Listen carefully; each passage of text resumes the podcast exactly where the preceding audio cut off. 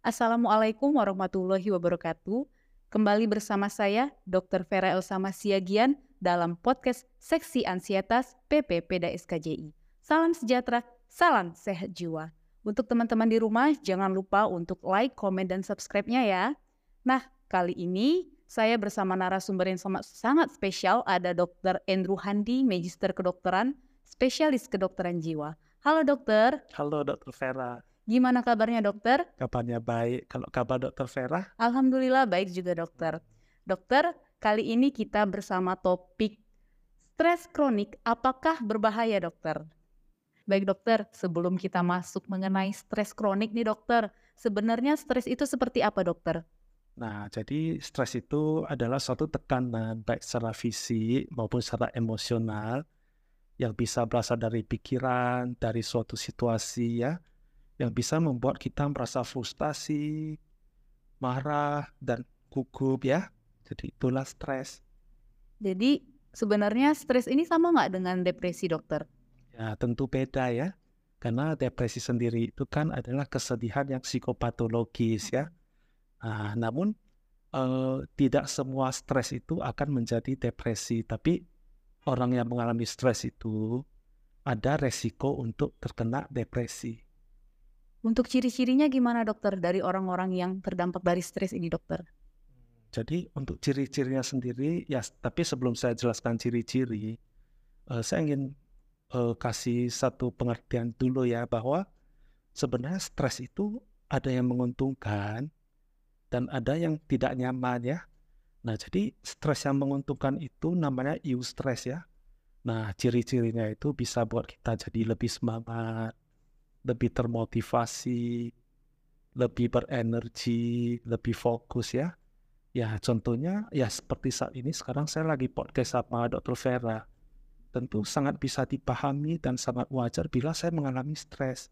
Nah, tapi stres yang saya alami ini kan tentunya dalam batas wajar ya. Ya, dan stres ini membantu saya untuk lebih fokus, lebih konsentrasi dalam menyimak dan menjawab setiap pertanyaan yang Dr. Vera berikan. Nah, itu stres yang menguntungkan yang namanya eustress. Nah, ada lagi stres yang membuat tidak nyaman, yaitu distress namanya ya. Nah, distress ini ya ciri-cirinya berkebalikan dengan eustress tadi. Jadi ciri-cirinya itu bisa mudah jadi mudah marah, jadi cemas ya. Lalu konsentrasi menurun, energinya berkurang ya. Bahkan bisa membuat jadi seperti sulit tidur ya. Nah, jadi misal biasanya distress itu misalnya ketika seseorang bertengkar dengan pasangannya. Nah, dia bisa mengalami emosi seperti itu, ciri-cirinya ya. Jadi memang stres ini sebenarnya ada dua ya dokter ya, ada yang eustress dan distress tadi dokter ya. Ya, kalau secara pembagiannya ya. Kalau secara pembagiannya ya dokter, terus mengenai stres kronik ini dokter, seperti apa juga stres kronik ini dokter? Nah, jadi kalau stres kronik itu bila dia mengalami satu atau lebih stresor dan berlangsung sampai berbulan-bulan itu bisa menjadi stres kronis ya dan apabila dia tidak mampu beradaptasi atau mengatasinya. Jadi stres kronik ini lanjutan dari stres akut atau bagaimana dokter? Nah jadi kalau stres akut ini kan dia biasanya alami satu stresor dan dia akan pulih kembali dalam dari beberapa jam sampai beberapa hari dia bisa pulih ya. Uh, misalnya kan ketika stres kan ada uh, masalah di fisiologi tubuh ya, masalah juga di uh, psikologisnya ya. Nah, biasanya dia bisa pulih sendiri. Tapi kalau stres kronis itu ketika kita mengalami stres dan stres itu berlangsung terus menerus, ya bisa saja dia menjadi stres yang kronis. Nah, jadi artinya begini, tidak semua stres akut itu bisa menjadi stres kronis ya. Kecuali dia berlangsung terus-menerus, bisa jadi stres kronis. Mana nih dok yang lebih membahayakan stres kronis atau stres akut dokter? Nah, jadi kalau tentu stres kronis ya, karena eh, pada stres kronis ini kan ada terjadi perubahan ya. Eh, artinya begini, stres kronis ini bisa mengakibatkan mental health dan penyakit fisik ya. Nah, jadi uh, untuk yang mental health dulu ya. Nah, jadi kita kan tahu ketika stres ini ada hormon stres yang namanya kortisol ya. Nah, jadi kortisol bersama dengan hormon tidur yang namanya melatonin itu, itu bekerja sama untuk membentuk siklus bangun tidur. Nah, jadi apabila orang mengalami stres kronis, artinya dia terpapar stres sampai berbulan-bulan, maka kan kortisolnya kan tinggi terus ya. Jadi ketidakseimbangan antara uh, melatonin dengan kortisol akibatnya ya dia bisa tidurnya jadi terganggu, seperti jadi sulit memulai tidur ya. Ketika tidur gampang terbangun ya. Lalu bisa saja ketika bangun tidur masih gampang capek. Nah, itu yang pertama ya. Lalu paparan paparan uh, hormon stres itu dalam jangka panjang bisa juga mengakibatkan perubahan dari struktur dan fungsi dari otak kita ya. Ya, jadi kita bisa jadi mudah lupa, sulit konsentrasi ya, sulit belajar, sulit membuat keputusan ya. Lalu bisa juga kita mulai menghindari hubungan sosial ya. Nah, jadi itu dampak yang mungkin timbul dari mental health dan biasanya uh, orang yang mengalami stres kronis itu lebih beresiko mengalami kecemasan, depresi dan gangguan panik ya. Nah, tadi kan saya bilang ada mental health dan kesehatan fisik ya. Hmm. Nah, jadi orang yang mengalami stres dalam jangka panjang, stres kronis ya, dia biasanya sel darah putihnya itu lebih rendah dari orang normal ya. Sehingga imunitasnya kan jadi lebih rendah sehingga lebih mudah terkena penyakit misalnya flu ya. Dan ketika kena pun mungkin membutuhkan waktu yang lebih lama untuk bisa pulih ya. Nah, lalu orang yang mengalami stres itu kan tentunya adrenalinnya kan meningkat ya. Nah, ketika adrenalinnya meningkat, tekanan darahnya bisa lebih tinggi, denyut jantung lebih cepat ya.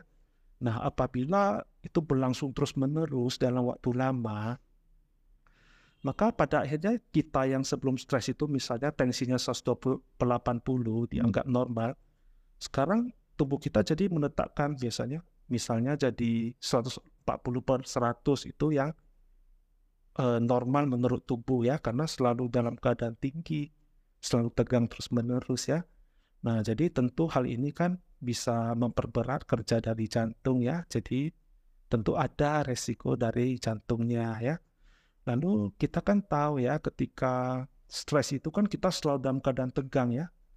Ya sebenarnya kita bisa tegang, bisa lebih waspada ketika stres itu. Itu karena gula darah kita meningkat. Karena dia harus memecahkan gula untuk menghasilkan energi supaya kita lebih waspada, lebih tegang kan. Oleh karena itu gula darahnya kan lebih meningkat ya. Nah, apabila itu terjadi terus-menerus dalam waktu lama bisa juga mengakibatkan risiko diabetes ya. Nah, jadi itulah uh, resiko-resiko dari mental health dan penyakit fisik ya. Jadi memang banyak banget ya dok ya uh, dampak dari stres ini ya dok ya bisa ke kesehatan kronis. Uh, stres kronis ya bisa mental illness, bisa juga mengganggu kesehatan fisik ya dokter ya. Seperti apa ini dok uh, penyebab dari stres kronik ini sebenarnya dokter? Ya, tentu penyebabnya ya stresor psikososial ya. Jadi apa itu stresor psikososial ya? Uh, stresor psikososial itu adalah uh, suatu keadaan atau peristiwa yang mengakibatkan perubahan dalam diri dalam hidup seseorang ya, di mana orang tersebut harus beradaptasi atau mengatasinya ya. Nah, jadi stresor psikososial itu tidak melulu hal yang kita pandang sebagai negatif. Misalnya kan kita, misalnya masalah ekonomi, masalah kesehatan ya. Tapi bisa juga hal yang kita pandang lebih netral atau lebih positif, misalnya pernikahan atau naik jabatan juga bisa menjadi stresor selama apa pun itu perubahan situasi selama dia tidak bisa beradaptasi atau mengatasi itu akan menjadi stres untuk dia. Apakah bisa disembuhkan ini dok stres kronik ini dokter? Tentu bisa ya. Bisa ya dok ya. Hmm. Untuk penanganannya dokter bagaimana dokter? Oh ya, oke terima kasih ya. Uh, jadi penanganannya itu ini saya ada lima tips ya. Ya tentu yang pertama ya kita istirahat yang cukup ya. Mhm. Lalu eh, coba atur pola makan dengan gizi yang seimbang ya. Lalu yang ketiga kita boleh lakukan olahraga. Nah olahraganya itu ya olahraga aktivitas sedang cukup 150 menit per minggu sesuai dengan anjuran dari WHO ya. Nah, lalu eh, kita kan tahu ya orang yang mengalami stres kronis ini selalu dalam keadaan tegang terus-menerus ya. Iya benar dokter. Nah, jadi kita boleh eh, latihan relaksasi nafas dalam ya. Nah, itu bisa dilakukan s- 10 sampai 20 menit, 1 sampai 5 kali sehari ya. Nah, ini saya mau katakan dulu. ja- Jadi ketika melakukan hal ini, jangan berharap begitu melakukan besoknya langsung bisa kayak berubah cepat ya. Karena kan stres kronis ini proses yang lama sampai berbulan-bulan ya. Mhm. Nah, oleh karena itu healingnya pun biasa membutuhkan waktu yang lebih lama, pelan-pelan ya. Nah, jadi satu lagi tips saya itu adalah hindari multitasking ya. Nah, jadi multitasking sendiri itu bisa meningkatkan stres kita. Nah, jadi cobalah lakukan monotasking, yaitu kita lakukan satu hal secara fokus dalam satu waktu ya. Nah, coba dulu kelima tips ini selama 8 minggu. Nah, apabila setelah 8 minggu ini tidak nampak ada kemajuan yang signifikan, ya boleh cari bantuan ke profesional mental health ya.